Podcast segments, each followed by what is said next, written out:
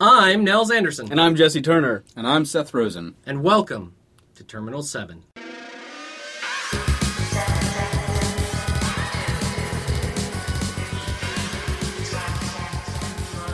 And we return once again. That's right. What episode is this, Nels? This is episode 8. I think it's 8. I'm pretty sure it's 8. Pretty sure it's eight. Yeah. Eight- we're, eight not even, sounds we're not even into double digits, and we're already like, I don't know which one it is. We're already Um, forgetting, yeah. It's the best. Uh, so basically, we have a uh, guest once again today, which is awesome. But before we do that, we're going to do a really, really quick news news thing in case people don't necessarily pay attention to like the latest news from the website, Or want to listen to Seth. or want to listen to Seth. You don't.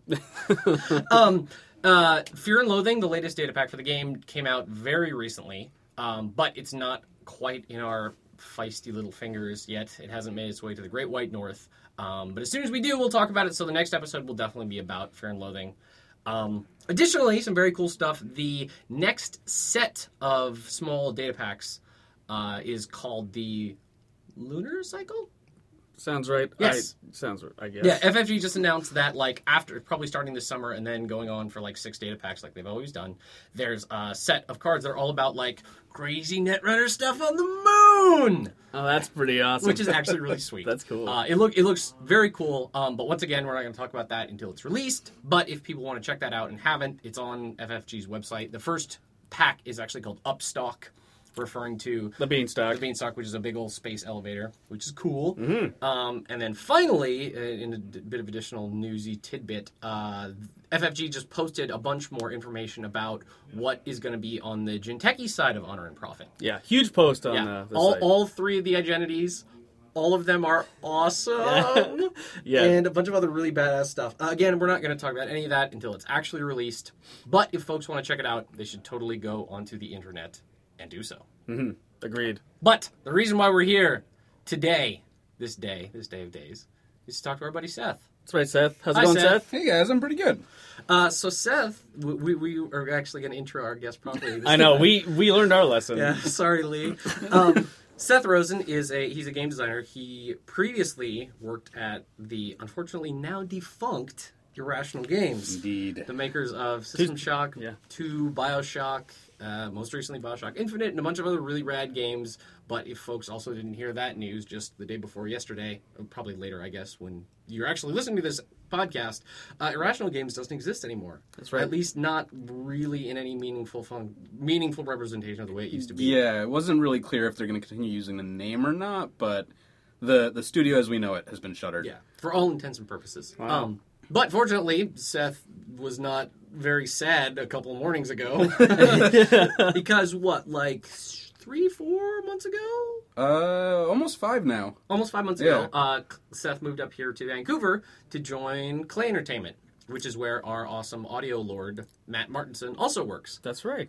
Um, so that's great. Yeah. Yeah. Uh, I- so are you like the rat that smelled the ship sinking before it left the port? Because you left so early. I, I, I am a rat, and I spelled something. No, so I mean, I, I definitely like am not super surprised to hear that Irrational has shut down. Um, I had some inkling that it might be going in that way, just based on like the sort of messaging that was happening in in team meetings and stuff like that.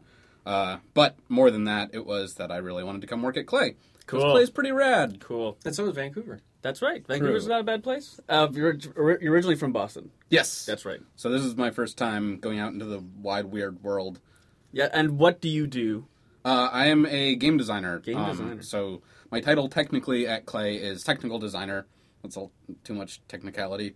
Um, but uh, yeah, so I, I write some code. I do some systems design. I kind of make video games happen. Great. Yeah. That's cool. So it's kind of like you're in the same kind of uh, professional cloud as uh, Nels is in, Uh, in, in some ways. or You no? you could say that considering I, for all intents and purposes, took his job. I, uh, I I used to also used to work at Klei as we mentioned before because I was the lead designer on Mark of the Ninja, and I left to help start a new place called Campo Santo back in August. August, Yeah. September, something like that. Um, and basically, Seth showed up like right as I was leaving. And I was like, "Oh, it's gonna be really cool to work with Seth." Oh wait, never mind. There's not gonna be any overlap. Well, shit. All your stuff's in a box and you're just waving. Oh, and I, I, I, sorry. I just want to say I'm in no way being have levity of a company closing down. Uh, that it it happens a lot, and like I'm not like. Oh, yeah. Irrational wasn't a sinking ship. Like, please, please, please don't flame me for that. Just studio shut down a lot, and really, I'm sad for everybody that got let go. That's really, really Yeah, crummy. su- Uh, super bummer. Yeah, Us all having been in the industry for this long, kind of the only way we deal with this stuff is gallows humor. that's yeah, that's definitely. I couldn't have said it better, and I Yeah. didn't. So thank you, Nels.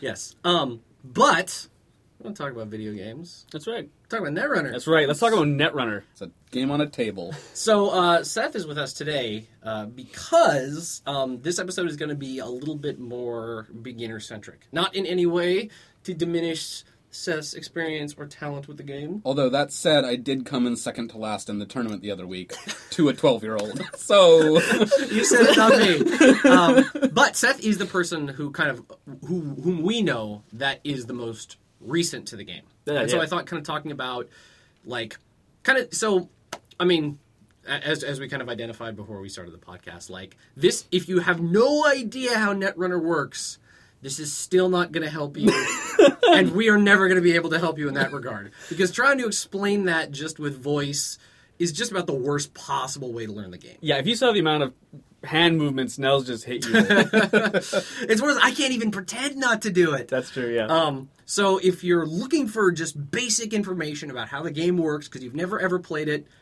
sorry, this is just not ever going to be the place to do that. Um, there's some really good, awesome videos. Uh, actually, Shut Up and Sit Down just did a Let's Play of Netrunner. Yeah, that was great. Where uh, where Quinn stomped, Stomped. poor Matt. My favorite part about that uh, as a segue is that Quinn's was winning, and he just kept saying, "It's okay." Yeah. It's okay. like it's it fine. felt like he's putting this pillow over Yeah, a, yeah, shh, a victim. a victim- It's fine. it's eventually fine. your breathing will stop. yeah.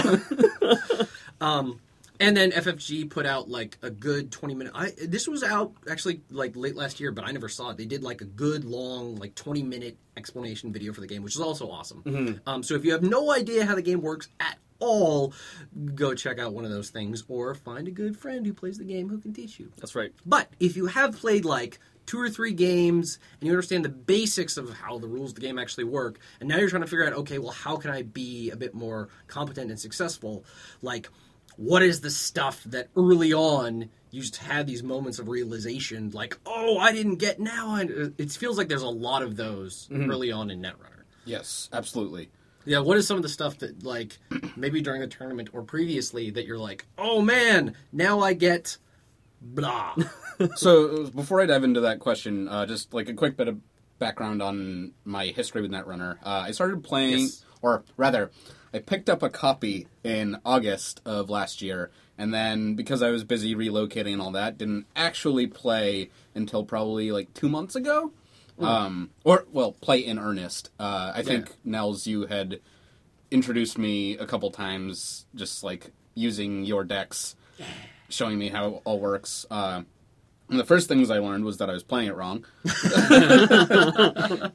uh, yeah, because like I, I I played once with my own set before I got out here and started playing with more veteran players. And as, as you probably know, if you're listening to this, the manual recommends that you play with Shaper and Jinteki to start. Uh, which I think is actually a really weird recommendation. Um, because as much as I love Jinteki uh, as a corporation, especially the the stuff they have in the core set, is really hard to use. Yeah. Um, like there's lots of traps and stuff, which is like not super great for the runner because then like I've seen this happen sometimes where if the very first game people play is against Jinteki and they like immediately die hitting a June bug or whatever because they thought it's like well that must be an agenda that's how I win the game. They're scared Then- of everything. Then they get super nervous about running ever, right? Yep. And as the runner, it's actually very hard to win if you don't make a lot of runs. so I don't get like it feels like a better core matchup is either core HB or core Wayland. Um, So HB was the first corp that corp deck that I made on my own, uh, and I absolutely do not think that beginner players should start with that. really? yeah, uh, and, and why is that? the main thing is the ice is super super porous. yeah. Uh, I which- guess because you can just click through all. right, right. So like you are playing as a new player as HB, and your friend is playing as a new player. They see a piece of ice that they can just click through, and they're gonna fucking do it. it, right? Uh, so and I, guess that maybe sets up the weird expectation that that in general is how ice works broadly, Right. rather than it's just like, oh no, it's just this one weird subset of this one particular faction has all this like click to get through ice. Yeah, so be- Yeah, because of that, I think like Wayland with with pieces of ice like Ice Wall and Hadrian's Wall and that kind of stuff. That's just like very straight up. Mm-hmm, mm-hmm. You put out this ice, it costs you X credits to res, and then it is a barrier of this strength, and the runner can use their icebreakers to bypass it. And that's like a really really clean example of how the whole runner interacts with ice and things happen because of it, mm-hmm, mm-hmm. or runner is able to bypass it. Mechanic works. Um, yes. Yeah, yeah, yeah. I, Yeah. That, that's probably true. I say, yeah, I'd probably actually say maybe Core Shaper versus Wayland is the most. Yeah, Straightforward. Also, because Neural Katana to a new player is ah, confusing. brutal. It's, Yeah. and it's, it, like so, okay, first my hand's gone, Yeah. so you've you've zapped my brain, so I don't feel good about this. And then I am I through? Like, Yeah. does that? But you're actually you're through, and Yeah. that's another weird thing about ice that new new players get quite confused at. Yeah. Like, does ice always end the run? Like, I I totally remember being there, and Oh yeah. Yeah. Uh, so so if you're just starting out, absolutely recommend like just putting together the basic decks of Shaper and Wayland and running with that. Yep. But once you're at a point where you're you're sort of brave enough to tackle the the whole deck building thing yourself, which as I said I, I finally did a couple months ago. Um, so when when I bought Netrunner, I got I got it at, at a time where the core set was rather hard to find on its own. So I ended up buying like a thing on eBay that was the core set and three data packs, which meant nothing to me at the time. Right. so I, I actually had an inflated card pool to start, which made it more intimidating. Um, And eventually, I just like sat down and spent an entire afternoon reading through all the cards and getting familiar with them, and then being like, okay, now I know what I have in my toolbox. What can I do with this? I didn't make a shaper deck though. so I ended up making a criminal deck, uh, specifically because even though I'd read all these cards and like was beginning to understand the types of things I could do, I didn't have a strategy formulating, uh, like a, what is my path to victory, because that's a really important thing to kind of build your deck around. And typically, you want to have like two or three, right? Um, your like main way, and then some backup plans. Uh, so I ended up making a criminal deck that used Gabriel Santiago, who gets two credits the first time that he accesses or makes a successful run on HQ. Um, because I was like, oh well, I should run HQ a lot. That's super easy. Like that's obvious then.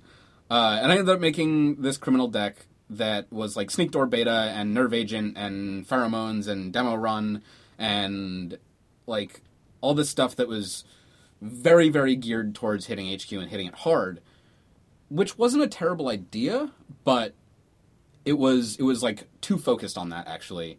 Um, so one of the first things, the first lesson I learned from my own deck building was when I switched out and used Andromeda instead.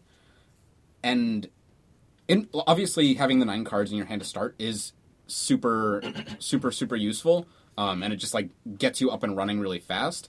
But more than that, having Andromeda out as like the first thing that my opponent saw meant that they didn't necessarily ice up HQ instantly, which when they saw Gabe, they absolutely did. Um, so I, I learned very quickly the value of misinformation and misdirection. Um, so the the deck has refined since then, but it's still largely the same thing. Like I've got uh, my Nerve Agent and my Sneak Door Beta and my demo run still. Um, I've I've sort of fanned out a little bit more so that I can hit other places effectively, but just being able to like pull my nine cards out with Andy, and actually this happened once in the tournament against the twelve year old, which was, the only person that I beat. uh, I, I pulled out my nine cards and I had a sneak door beta and a nerve agent and a demo run, and like on my second turn, I'd wiped out his hand, and he had had like one piece of ice on HQ, and I had my sneak door beta out, so I was just like hammering him oh wow, and and just like being able to kind of flop that all on the table at once was like that was the actually the first time that my deck like really really clicked. Um, perfect. Yeah. Like, let let it be known that that doesn't sandbag. That's right. Children get no punches pulled. That's right.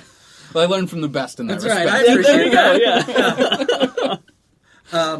Well, I mean, it's probably good that we can just start talking about the runner side of things. Yeah. Um, probably the first big thing, without question, is as the runner, you want to make a lot of runs all the time. Like probably one of the the biggest um, things you learn, overcome, whatever, early in the game is like, oh, I need to sit back and install all my programs, get all my consoles and hardware ready. Okay, now now it's time to start playing the game. Yeah. Because if you're playing against anyone who's experienced, by the time you get to that point, you've lost. yeah. you, you either either they're so far ahead you're never going to catch up, or literally the game was over before you even got to that point. Right. Um, because the big dynamic between the runner and the corporation is generally the corporation is going to have way, way, way more money than the runner because they don't have to pay to use any of their cards, aside from operations, I guess, until they actually flip them over. Yep.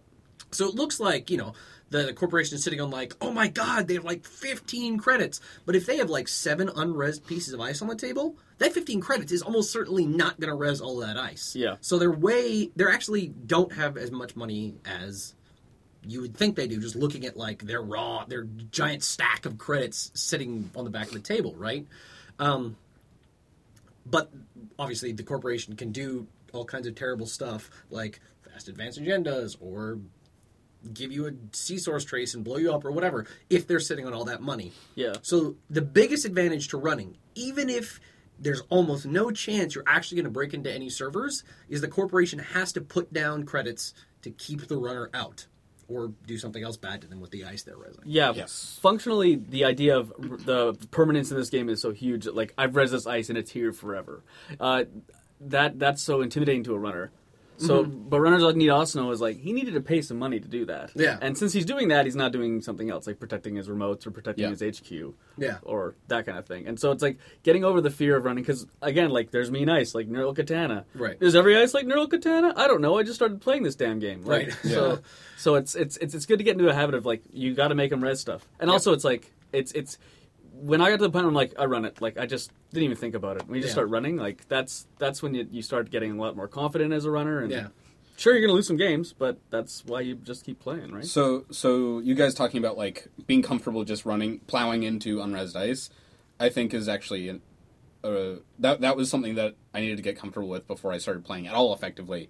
Um, and it's a nice segue into the fact that running with no rig is incredibly strong. Yeah. Because most of the ice that can actually do something bad to you relies on you having a thing to take away. That's right. Yeah. Yeah. like program destruction. Yeah. right. Like I, I see, I see a lot of new players. They'll res Ichi. Uh, like they'll first res Ichi against a rigless runner. Right. As like, okay, you need to understand. You just spent a pile of money, and I don't even The care only, that these. the only thing you get is a trace one Yeah. that they could click through anyway. yeah, and and and it's and uh, like like I think James Lance mentioned today on Twitter. It was oh yes. it was you just like running running rigless. It's it's like liberating. It's it's Yeah. it's, it's Specific, super. specifically, what James said. Like I put out a little call on Twitter to be like, "So, people, what are, what's your advice for uh, you know people who are just getting into the game?" Um, and James, who won our last tournament, That's right. Uh, so his advice is almost certainly worth heeding. He said that, yeah, literally, that many of your games can be won with no rig or even barely any cards at all. and those are great, cool wins because you look at the Yeah. board at the end, you shake hands, and then you're like,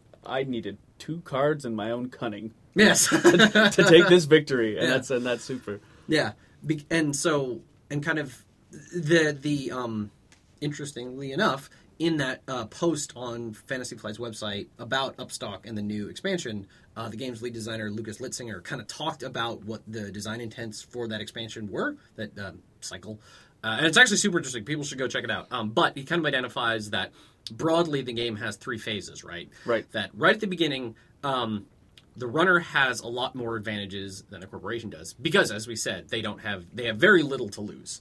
Um, then in mid game, once the corp has kind of started to get some more or res some of its ice, built up some of its credits, maybe scored an agenda or two, then they kind of have the upper hand. And then at that late game, generally things swing swing back to the runner side because they have all their icebreakers installed. So they're going to be get as long as they got the money, they're getting through all your servers no matter what and then it's the corp it's about the corporation finding like a window of opportunity to sneak in those one or two last points of agendas Yeah, so because of that during that early first phase of the game the runner definitely as much as possible you want to be picking up like one or two points worth of agendas at least before things kind of swing into that mid-game phase where the corporation It's can there. really keep Yeah. you out and then you have to go start digging for your programs Did, Um, as as a runner, did you find uh, when you just started playing? Did you find any time when you felt more, like more strong or more weak or Uh, so because because my first corp or sorry first runner was criminal, I felt strong when I basically had my event cards in hand.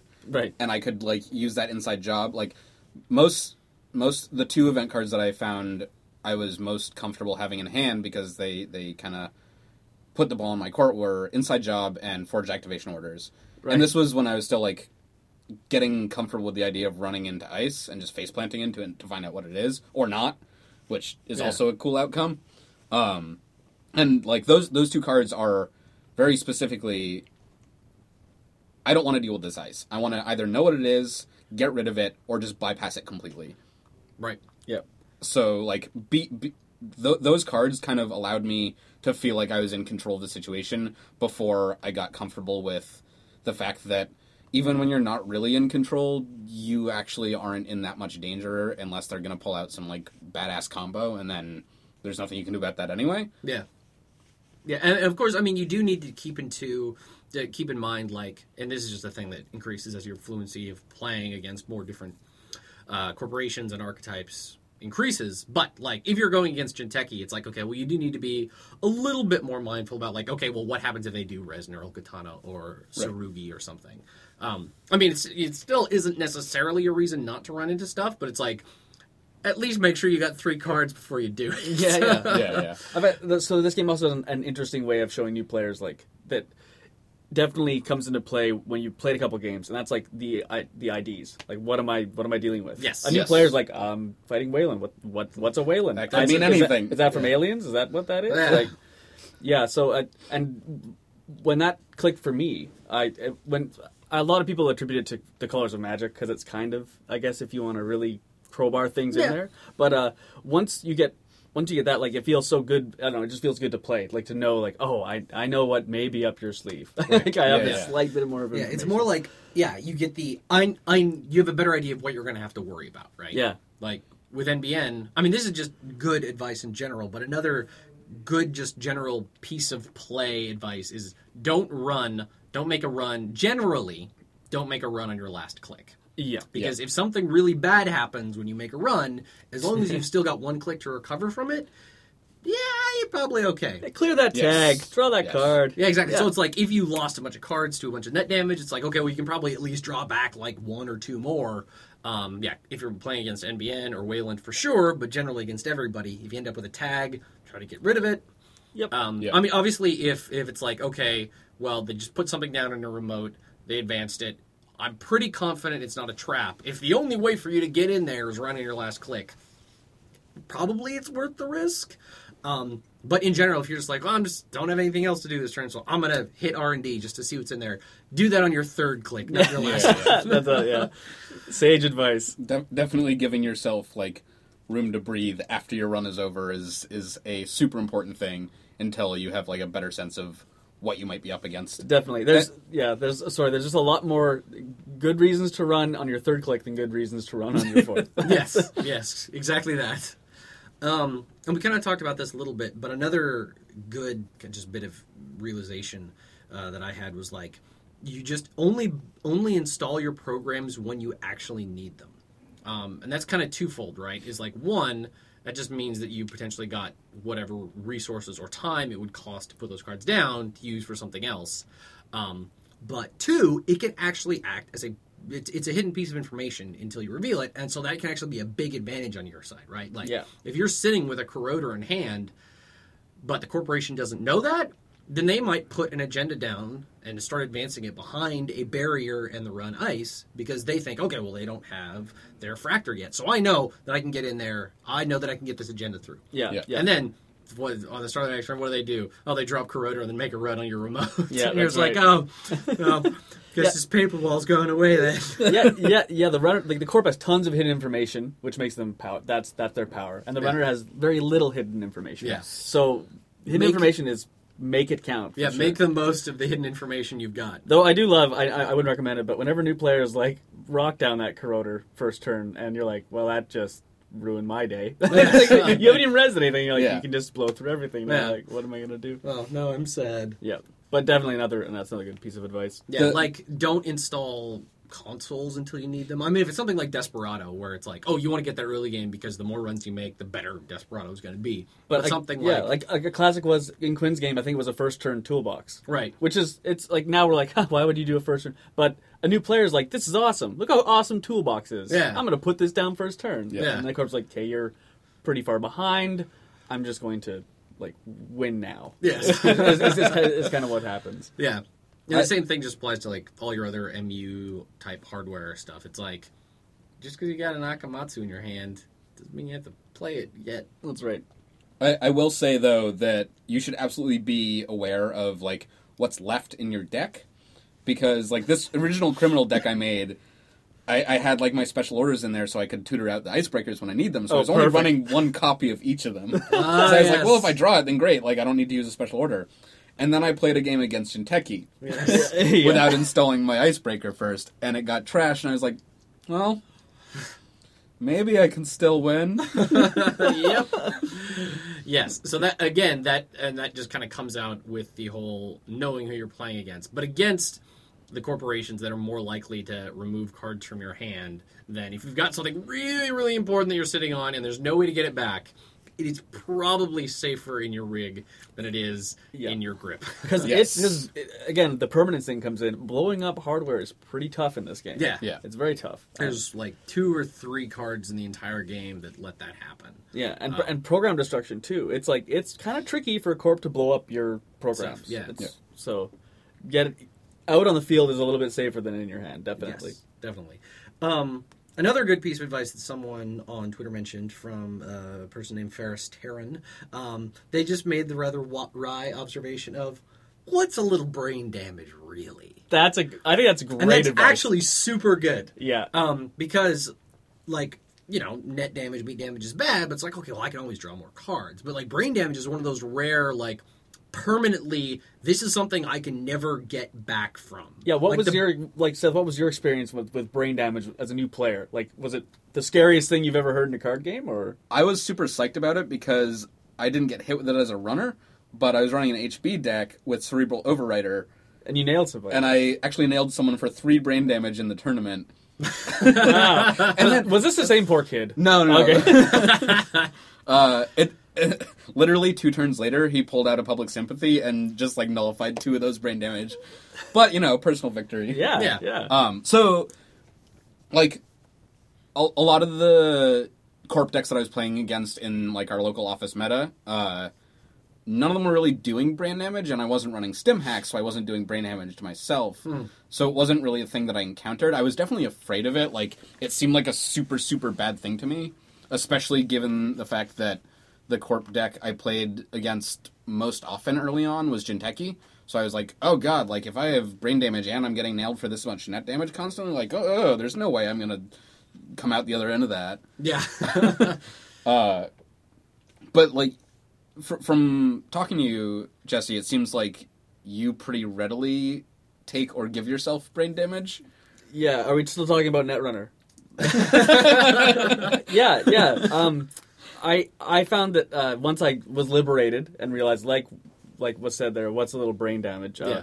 Stim Hack is an insane card. Yeah. And um, when when people you know put up that Heimdall 2.0 Yeah. and think that they're protected, you're like, nah, I'll just just give me brain damage, and I'm still getting through your, your yeah, your exactly.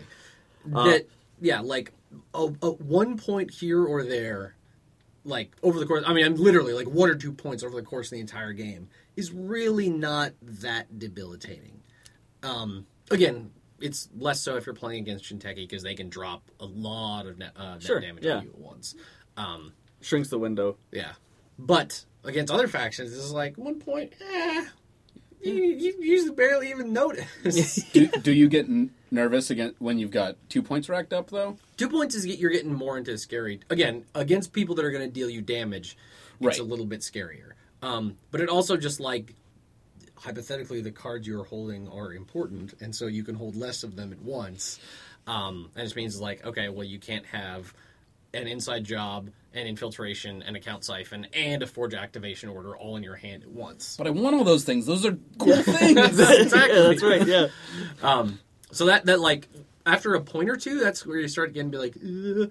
but it, even if it's early on, like yeah, like like you said, if, if they think they're gonna keep something safe behind a Heimdall, you're like, yeah, I'll just take the brain damage and go grab that agenda. Or Probably worth the trade off. yeah, or did those guys did they res that Janus? It's like you know it just costs one brain damage to click through a Yeah, like to, to actually get through a Janus. It's not going to murder you, right? yeah. Yeah. Um, and uh, yeah, like I always joke, like man, they should they got to make an ID that the brain damage carries over to your next game.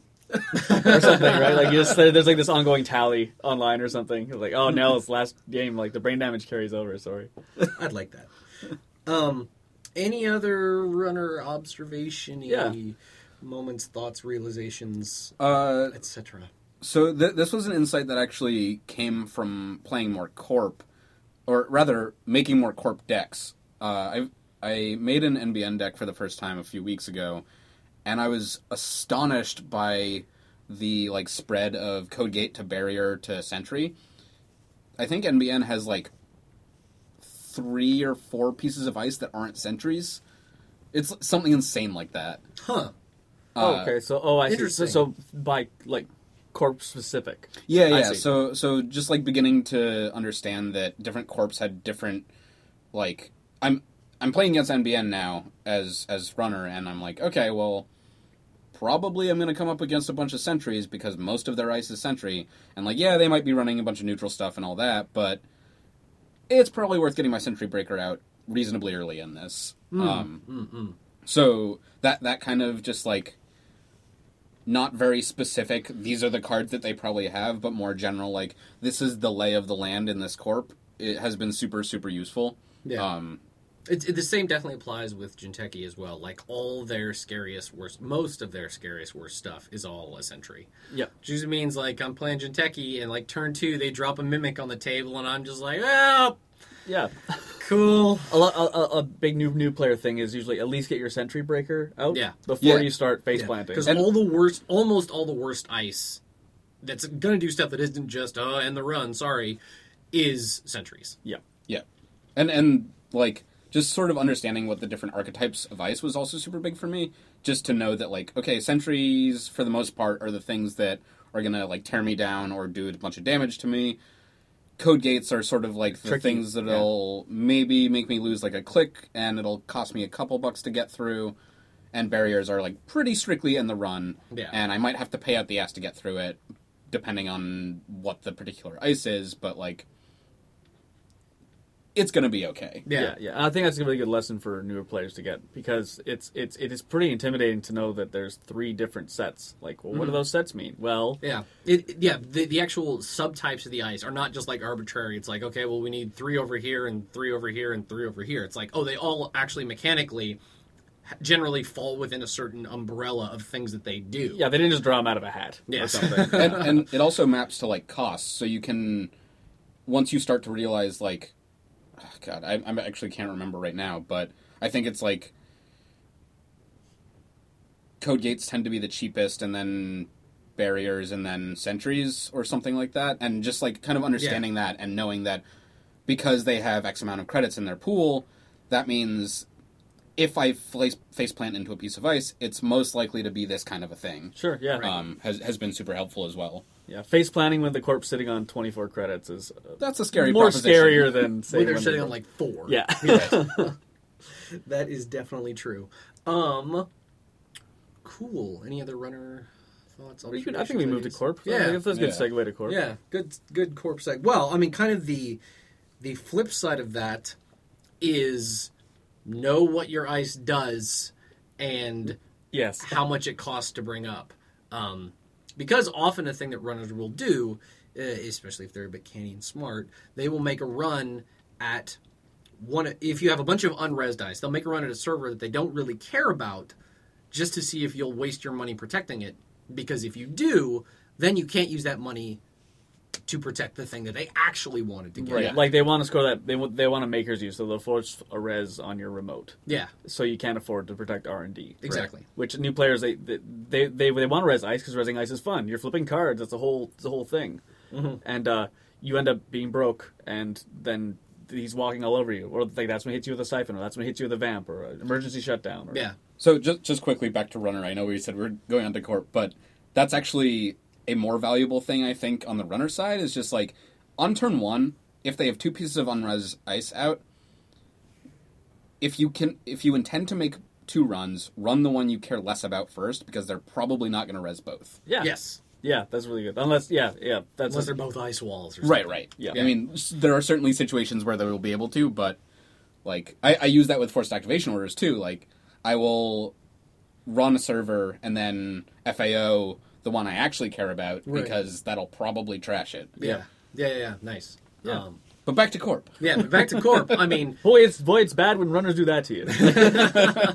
I mean, but the the important lesson there is like y- y-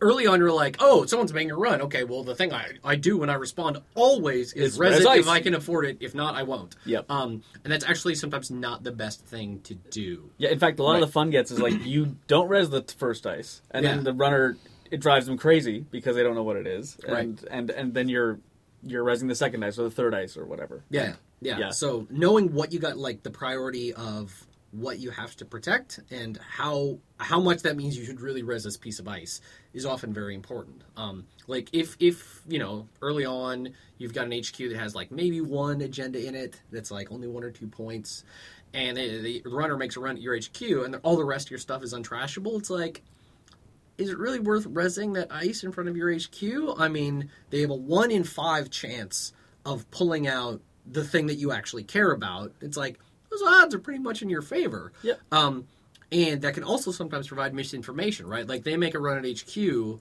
don't res, they think, aha, they they're not resing because they don't have the money, and then they follow up with an account siphon. Here's, yeah, here's here's my siphon window, and that's when yeah, you and you're actually, oh no, it's just an enigma, and you don't have a uh, decoder out. yeah, Bye Yeah.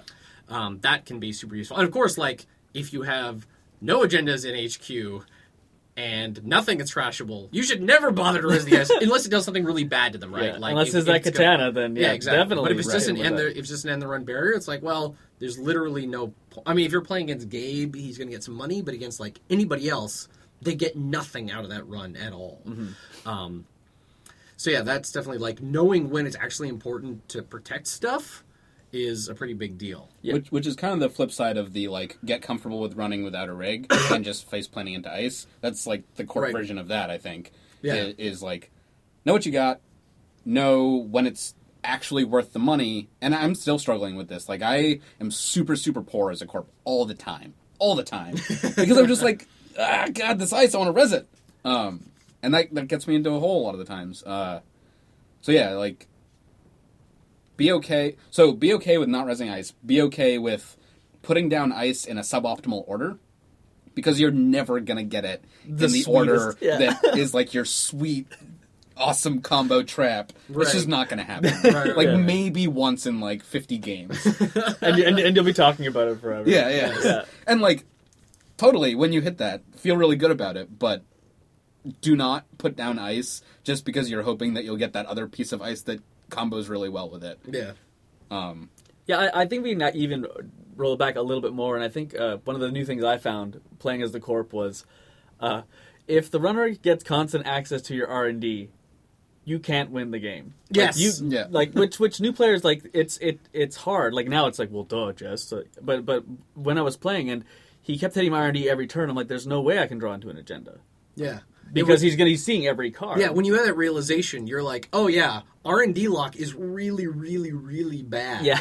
I mean, like you can occasionally sometimes get out from under it if they like access something from R and D and trash it, and then don't run again. So at least they haven't seen the thing you're about to draw. right. But the majority of the time, it's like if they saw something was that was untrashable, or they just chose not to trash it because they wanted to keep you R and D locked. It's like, oh, they've seen every, they've seen the card you're going to draw, and if it was an agenda, they would have stolen it. Yep. So you're not going to get anything you need to score until that is no longer the case. And and I find that the game kind of promotes or wants you like, oh, I need to build these remote servers. So let's start building remote servers. And they uh, newer players tend to leave themselves wide open for a whole bunch of HQ punishment and R and D punishment. Yeah. It's like your your uh, central servers are so important in this game. Yeah. And I think it's like yeah.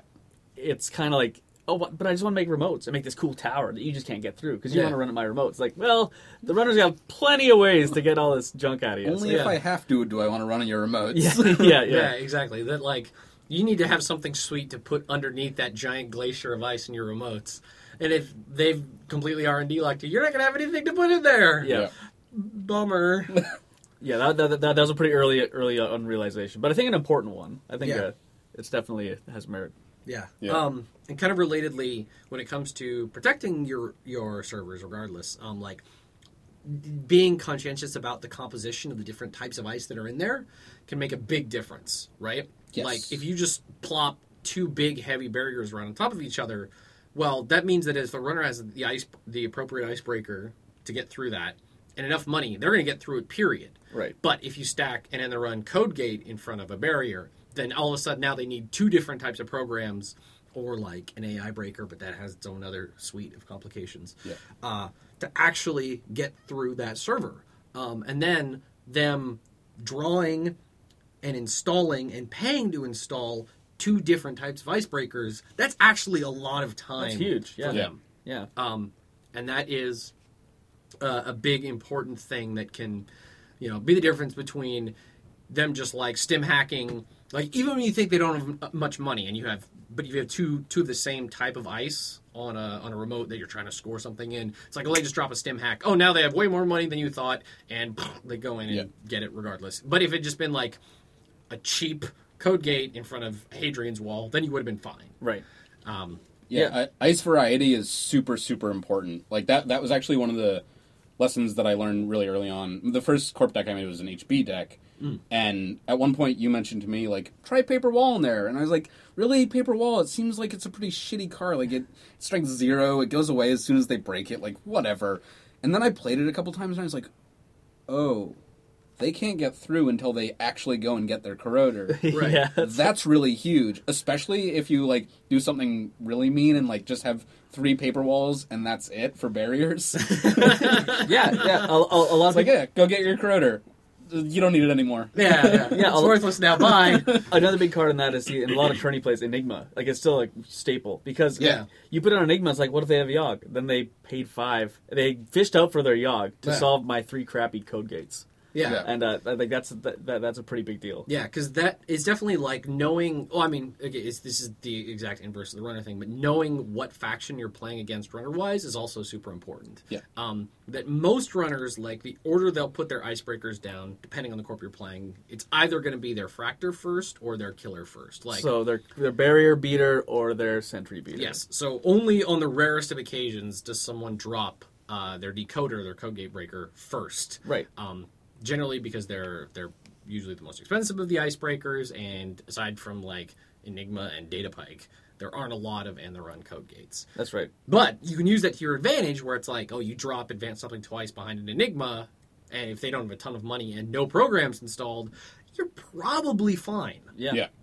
which is actually kind of a big deal. And then you can get into crazy land where you're like, I'm gonna have, the only three barriers my entire deck are all paper walls. Which is eat it. That's cool because barriers are usually like a staple. Like you want Yeah. to stop the runner, but Right. running so light on them, they're they're like, okay, I have the amped up corroder. I, f- I finally got it, and Yeah. you're like, well, that's that's that's nice. yeah, that's I'll not- just hang out with my other ices here. yeah, that's been another uh, a big thing I noticed was when you're placing on uh, ice on your centrals. Uh, it, it, you want that ice to be the ones you're raking over the runner multiple times. yes, Yeah. Like you want them to hit that arch, like pay for that archer, like you know, three times, not just the once. yeah. Yeah.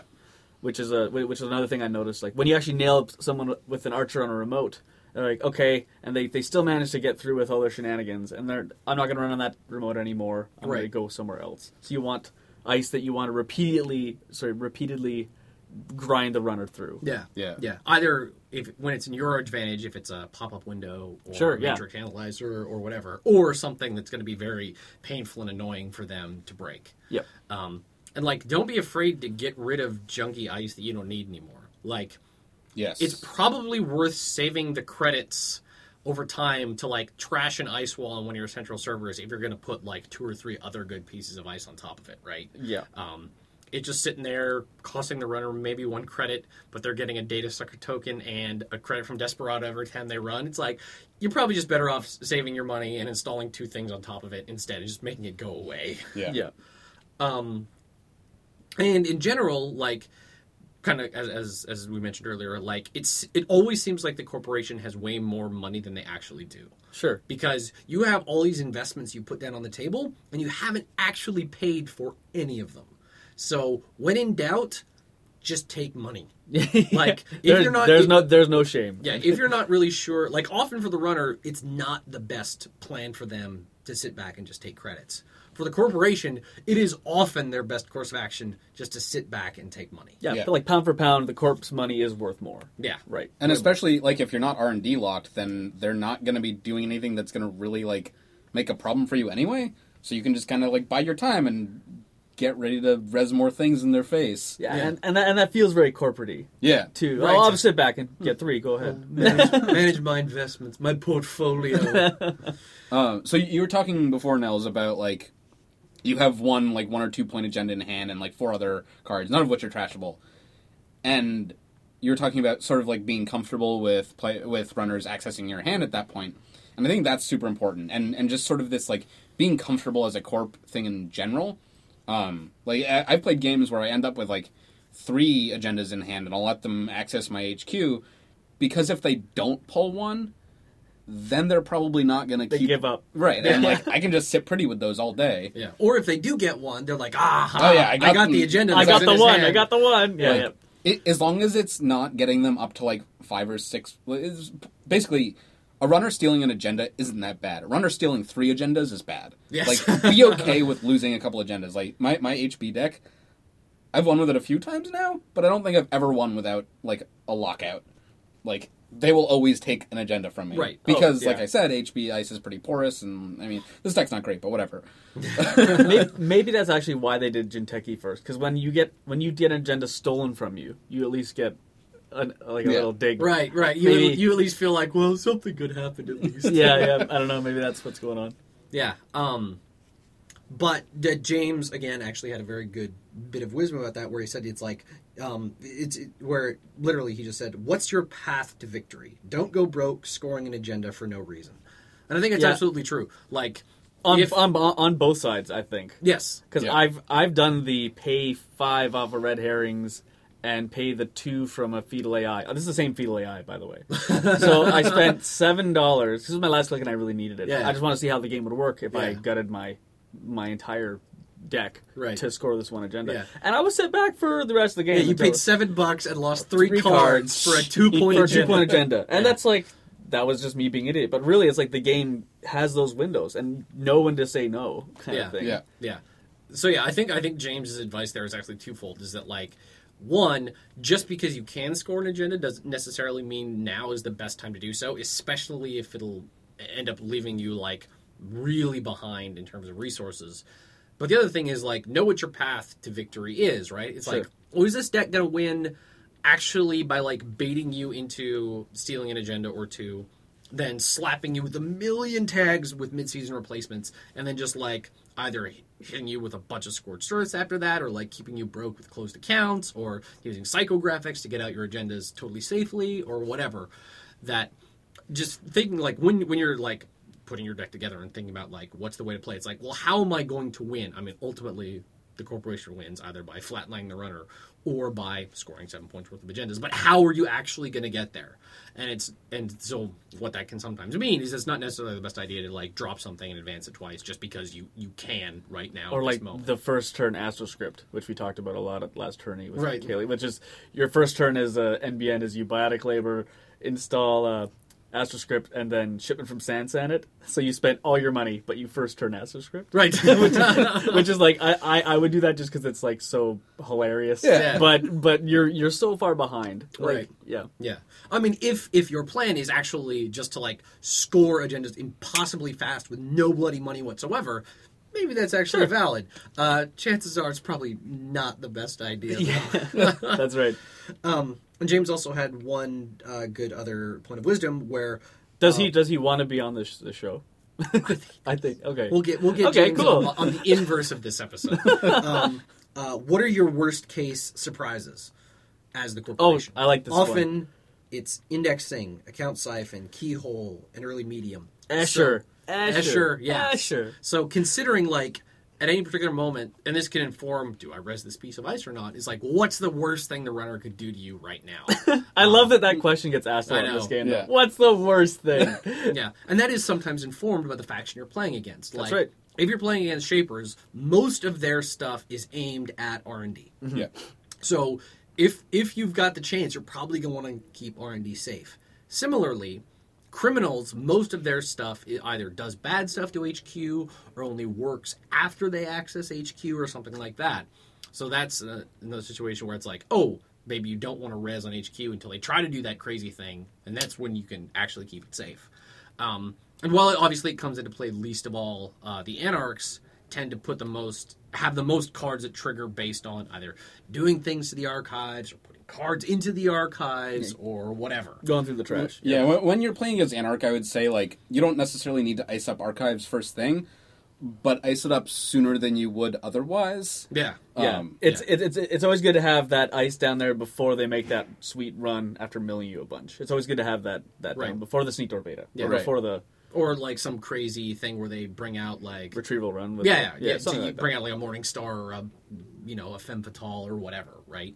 Um, yeah, it comes back to like both knowing what faction you're playing against, but also it's like okay, what's the what's the one thing that I really don't want them to do right now? Mm-hmm. And I think I think James nailed it with I think keyhole. Like man, if you're ever been, Yeah, especially recently. recently, like holy cow, I've I've played with keyhole. I've been keyholed, and it's it's it's it's so powerful. Yeah, it's it's really a bummer. I I'd love what it does to Jinteki, mainly because I hate Jinteki. And this this card is just like, oh oh, here's all these these cards. I'm not even accessing. and You're just trashing them, and it's like glorious. It's, Oh look, a snare on the bottom of your deck. yeah, Um, yeah. or I guess shuffled in, but Yes, yes. Uh, so taking a quick step back from like the particulars of who you're playing against, the first thing that I had difficulty with and sort of figuring this out has definitely helped my game as as Corp is I had no idea how much ice to put in my deck. Zero. Sure, that's mm. that's Like- that's yeah. yes. Like it took me a while when I was first playing Magic to like understand what the ratio of like Land. land, cards you want in your deck is, and and ice is it's not the same thing, but you like the the ratio of ice to other shit in your deck is absolutely essential. Yeah. Yeah, and I mean, we could probably do, and maybe we will at some point, do like a whole future episode just about like the deck construction side Sure. of things. Yeah. Um, but even yeah, at a super high level, like knowing how, like how, just the raw number of ice you should put in a corporate deck, like what's a good healthy number depends a lot on the faction, but also like what are the types? How of those types, how many actually end the run? Like if all your in your run cards are barriers and that's it, your strategy better account for that being fine. Yeah, yeah, Um, how expensive is all that ice to res? yeah, Like, yeah. Because if- big big ice is so tasty. Like you want all big ice in there, but you're never gonna get it all. You're Yeah, never gonna- exactly. It's like if three fourths of your ice costs like five or more credits to res, you better have a plan for getting a ridiculous amount of money really, really fast. Or have like three each of efficiency research and like uh, Oversight AI. Oversight oversight AI, AI, yeah. Yeah. Which and, I really like, want that awakening deck- center. I really want that deck to work. The over, an oversight deck. I want to make it. I'm really excited about it. Yeah. Um. Well, I think that was that was a pretty good coverage. Uh, any other final thoughts, bits of wisdom? Uh, it, never, it, it, it never hurts to play more, and it's this. I find this game fun to lose. So don't get frustrated Yeah. if you're losing a bunch, Yes. because Yeah. yeah, There's yeah, there's usually that like there's there's like it's not the the kind of the learning curve like I imagine a lot of games are. It's definitely not like just a smooth linear slope. It's like I have no idea how this game works. Everything is terrible. I'm just losing. It's all very confusing. Oh, I'm starting to get it. This is actually pretty sweet. Oh no, I'm so terrible again. This is all just I can't lose. I can't ever. Oh no, I'm actually starting to get it now. It's definitely like you get better and then you're crap for a while, and then you get better and then you're crap for a while. So being fine with that because it is it is absolutely the case that the game is actually fun even when you're not doing well. yeah. Also, look at the board when the game is over, because you may have lost, but it could have been six, seven, right? Like Right. like the, for as far as agenda scoring goes. Like, yeah, yeah, yeah. if you actually looked like I was pretty close, I was one card away from winning. Yeah. Yeah. If I had one more turn or if I had one more credit, when those moments start happening, you realize that the game is balanced a certain way, and it's Yeah. Yeah, and at that point, it's like, it's oh, within that, your reach. that Yes. almost just came down to just like stupid luck, right? sure, and, Um, and and games need that too. Yeah. So Yeah, I, I actually do have one other thing to say about Corp. Mm, mm. Uh, similar to like being comfortable with not resing ice and uh, runners accessing your hand, like be comfortable with your hidden information and use it. Like my my Yes. corp game improved the most, not because I changed my deck, but because I got like less ambivalent about times when I wouldn't res ice. Like if you if a runner approaches a piece of ice and you say immediately no res, that gives them very very different information than if you like look at it and like look at your credit pool and play with that. And like may, you can sometimes play with that and use that to your advantage, but like Yeah. realize that as the corp your biggest tool is that they have no idea what's in your hand, no idea what's in your deck, no idea what's face down. Like that that is so so powerful and be comfortable with that. Like sometimes it's okay to have an uh, an agenda that's like a three advance with two advancement counters just sitting out there for turns and turns because they'll think that it's a trap. Yeah, it's a trap that didn't work. And then when you just need two more points, you're like, oh, advance, advance, advance. I win the game. Yeah. You're like, well, I thought there was a trap the whole time. You're Yeah. like, yeah, well. and it and it never hurts to just take four credits from your pool and just put it aside. Like put it beside your Right. original credit pool. Like Yeah. just enough for the snare. Yeah. You just put it beside there and just Yeah. pretend that you're a newer player. Yeah. I mean, so this is like a super simple thing. But this is definitely something that I didn't realize early on. Is that whenever you install an upgrade, if it's on a central server, it goes behind it because of course it does. It's like well, you can't put it if you're installing like an upgrade in hover it. R and D. You can't like put it back on the side. So it's like, oh, it, of course it has to sit behind it.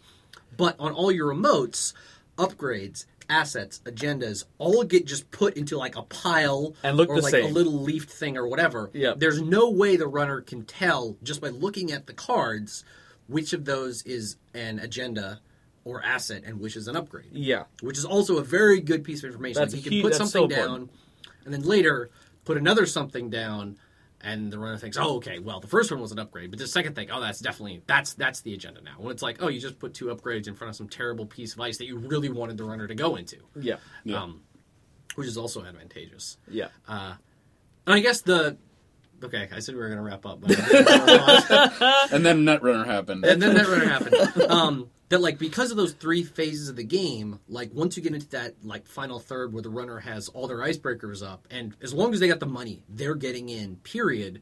Then as the corporation, it's all about knowing like the tempo of the game and when your scoring opportunities actually are. Yeah. Like um, I I, I fence not like Olympic style fencing, but like a Renaissance era sport type fencing, which at a studio here in town called Academy Duello, which is awesome.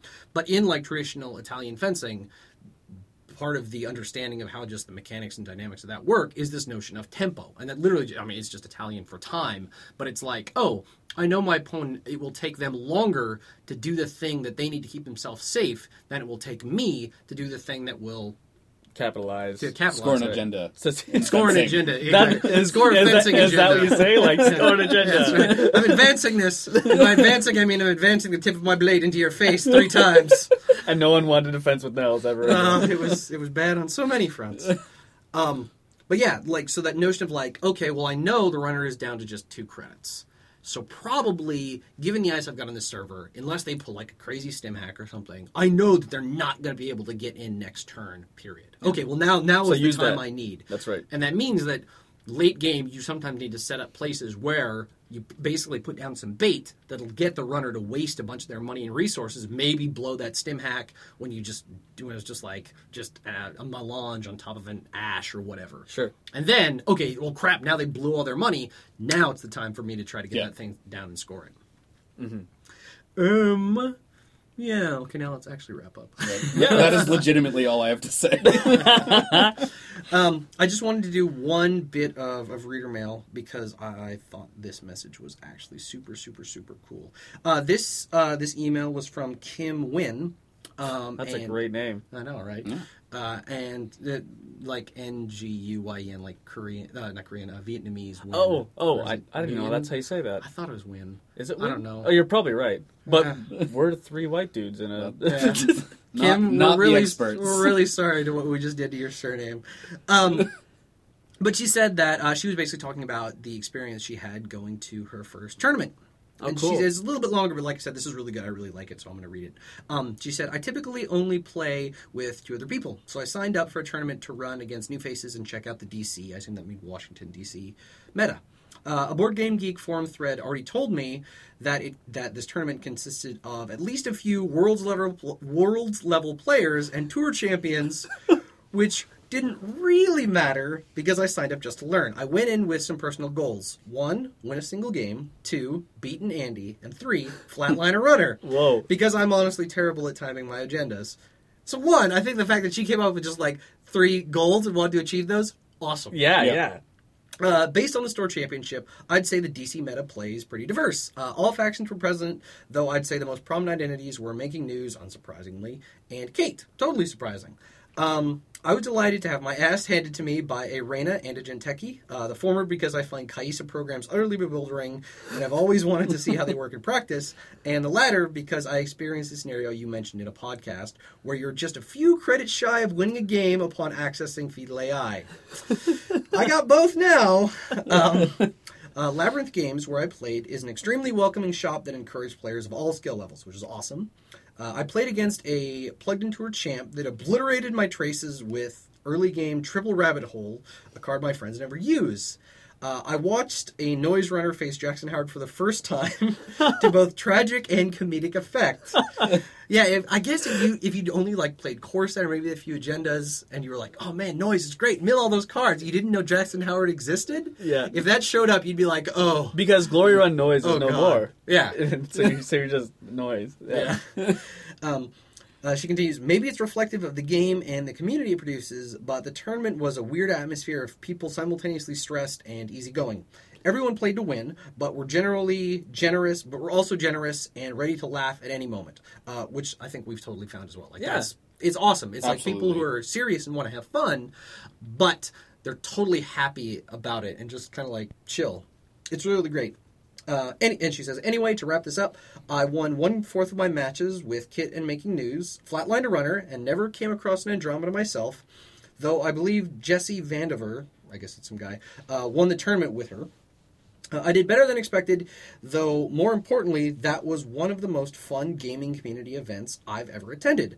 Uh, I'm so hyped for the next one, and you guys are great for both hosting tournaments yourselves and encouraging players to go to their local events. Yes, which you absolutely should do. Yep. Uh, thanks for reading it seriously. You two are awesome. Oh, I, this part is just being nice. Okay, well, whatever. Seriously, you two are awesome. Your guests are awesome. Terminal 7 makes me so happy I play Netrunner. Best Kim. Uh, so, yeah, Super. I, for a first tournament experience, that's great. Yeah, Yeah. that's awesome. But I also think it's not actually. It wasn't just like, oh, she got lucky and must have had some like really cool partners. Over. It's like that's what You're probably gonna get. that's probably what you're gonna get. Yeah, like yeah. that's basically what my first tournament was like. Um, I don't know. You- Yeah, I mean, so the the tournament that Nels and Jesse ran, uh, I guess it was like a few weeks ago now, was my first tournament, and uh, I, I had a very similar experience. Like everyone was super nice. Like my first match was against the guy who ended up ki- coming in second, and like he, he was just like really really nice about it. And he was like, I don't know if you really want to do that sometimes. is, this- is this Or- Kyle? Yeah, Kyle. Yeah, Kyle. He, he's a really nice dude. Uh, Yeah. yeah, and it, he, like he was obviously playing to win, but like being super super good natured about it. Yeah. And I, I had kind of a similar thing where I went in with a few goals. Like I wanted to win a game, which I did do against a twelve year old, um, and. I was running mandatory upgrades with Matrix Analyzer in my HB deck, and I went in wanting to score that, and I did it. Hey. Ah, there you go. You had Oh. very, very specific goals in mind. Yeah. I will use these two cards. hey, those are totally legitimate ones. Uh, yeah, I- I think it is definitely like, for whatever reason, people that play Netrunner are pretty nice. Yeah. So yeah, folks, definitely like if there's a chance to go to a game in your local area, even if you're like, oh, I haven't been playing, I don't know. Um, one, the tournament ranking format, which is called Swiss, generally after like the first couple of rounds, matches people at like roughly equivalent skill level. So even if some crazy tournament tour champion, like if you happen to be unfortunately paired against them in your first round, it, that it hopefully won't be that way for the whole day.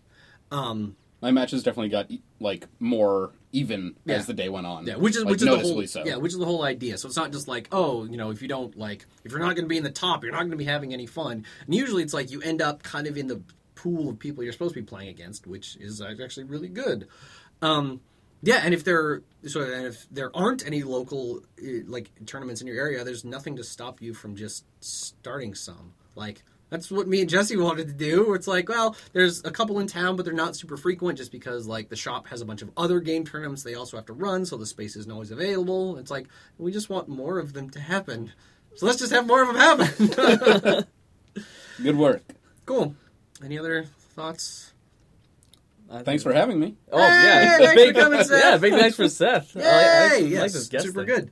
Um, okay, so as always, if folks have any other bits of reader mail, uh, advice for people just starting to get into the game, how their first tournament went, anything else, um, you can email us at terminal7idlethumbs.net. Um, you can also follow us on Twitter at term7. Um, and as always, like if folks can leave us a review or rating on iTunes, it's it's not for our self-aggrandizement. I swear. It really? Oh. Okay. Sure. Okay. it's not only for our self-aggrandizement. It it actually like it influences search results and stuff on iTunes, so it's just easier for people to find the show, um, which is great. Uh, if more people can listen to it. Uh, okay, so as always, thanks again to our recording engineer Matt Martinson for helping us have this first time guest in the same room Yeah. Yeah. podcast, not sound like butt.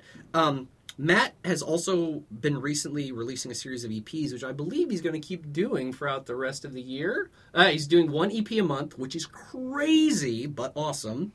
Um, it's just kind of like dark ambient electronic music that feels netrunnery and is also weird and made with all kinds of strange instruments, but really good still. Uh, you can check that out at mattesque, M-A-T-T-E-S-Q-U-E dot bandcamp dot com. And as always, thanks to Ed Harrison for letting us use his song Tin Soldiers from the Neo Tokyo OST. We say it every week, probably keep saying it because it doesn't get any poorer with time. Um, that it's awesome, it's great music, it's great for Netrunner. Uh, I've recently been playing some Shadowrun as the tabletop RPG. I use it as a soundtrack for that. It's work music, it's awesome, it's generally really good. In the shower, just In the shower, I'm falling asleep, maybe not maybe. uh, but that is at edharrison.bandcamp.com.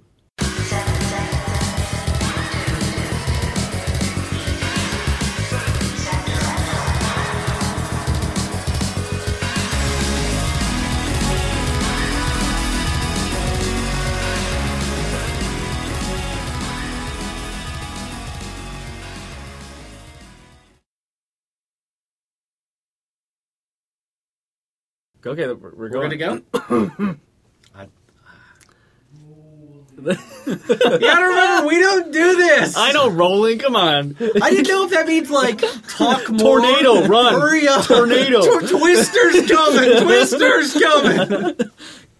Get Okay. to the bunker. Uh, so we'll do this for real now.